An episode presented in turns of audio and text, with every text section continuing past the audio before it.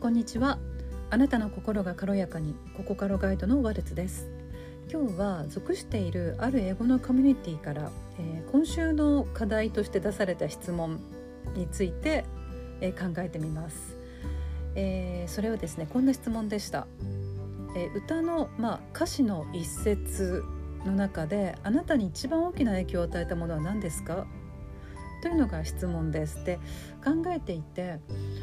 特に歌詞そんなに重視してないし何も思い当たるものないなと思ってたんです、うん、なんて答えようかなって昨日考えてたんですけども。あのそしたら浮かびました。あのこれは実は私がそうですね会社を辞めて、まあ、自分で、えー、まあ、独立してというか自分で一人であの教室を始めた時に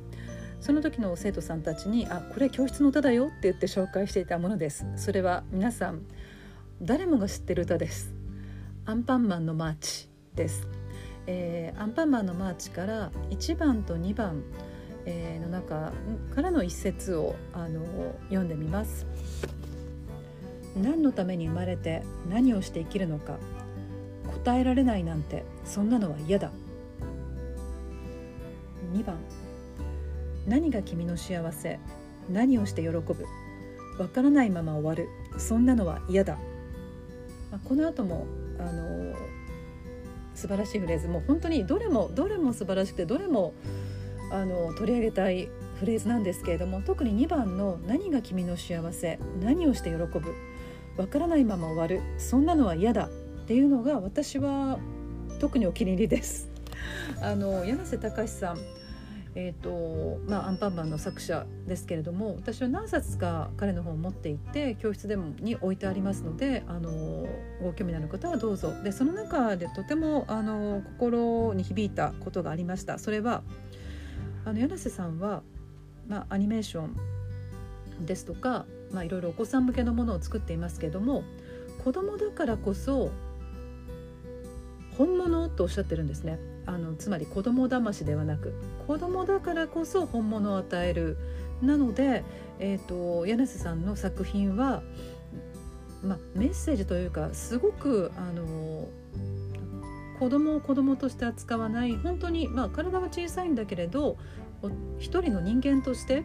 対等に見ている気がして本当に対等な人間として何を伝えたいのかあの柳瀬さん自身があの戦争体験を通じて感じたことや人生の中で感じたこと全て凝縮して子どもさんたちにも届くメッセージとしてアニメーションやその他の形でお伝えしていらっしゃるんだなっていうのをすごく感じてあの私は本当にあの大好きな尊敬する人です。えー、それであの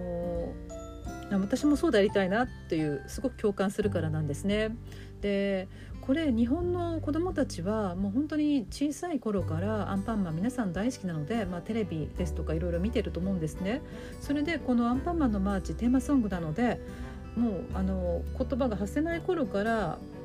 聞いてで言葉が出てきたらもう一緒に歌ったりしてると思うんです。で歌の歌詞自体はこう、まあ、小さいとねなかなか意味はわからない。その時には意味はわからないと思うんですけれどもでも小さい頃にこう無意識で覚えたものってずっと覚えてますよね大人になっても。それでその時に取り込んだものって絶対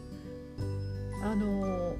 生き続ける。自分の中で生き続けると思うんです。で後になってああの時のこの歌はこういうことだったのかとか絶対後からあの気づいたり納得したり理解する時が来ると思うんですなので日本の子どもたちはこの歌を、えー、聞いて育ち、えー、歌って育ち本当にこれすすごい力を秘めてると思います。なのであの改めてこうやって歌詞を文字にしてみたりとか改めてこう声に出して言ってみるとすごく勇気が湧くしあのなんか未来は明るいというかあの人生素晴らしいと思うし生きてるって素晴らしいと思います。ではあのしつこいようですけれども最後にもう一度あの1番からの1節、まあ、2節かな？2番からの2節ぐらいを朗読して、えー、終わりにしたいと思います。何のために生まれて何をして生きるのか答えられないなんてそんなのは嫌だ。今を生きることで熱い心燃える。だから君は行くんだ微笑んで。2番です。何が君の幸せ何をして喜ぶ。わからないまま終わる。そんなのは嫌だ。忘れないで夢をこぼさないで涙。だから君は飛ぶんだどこまでも。今日もあなたの心が軽やかでありますようにお聞きくださりありがとうございました。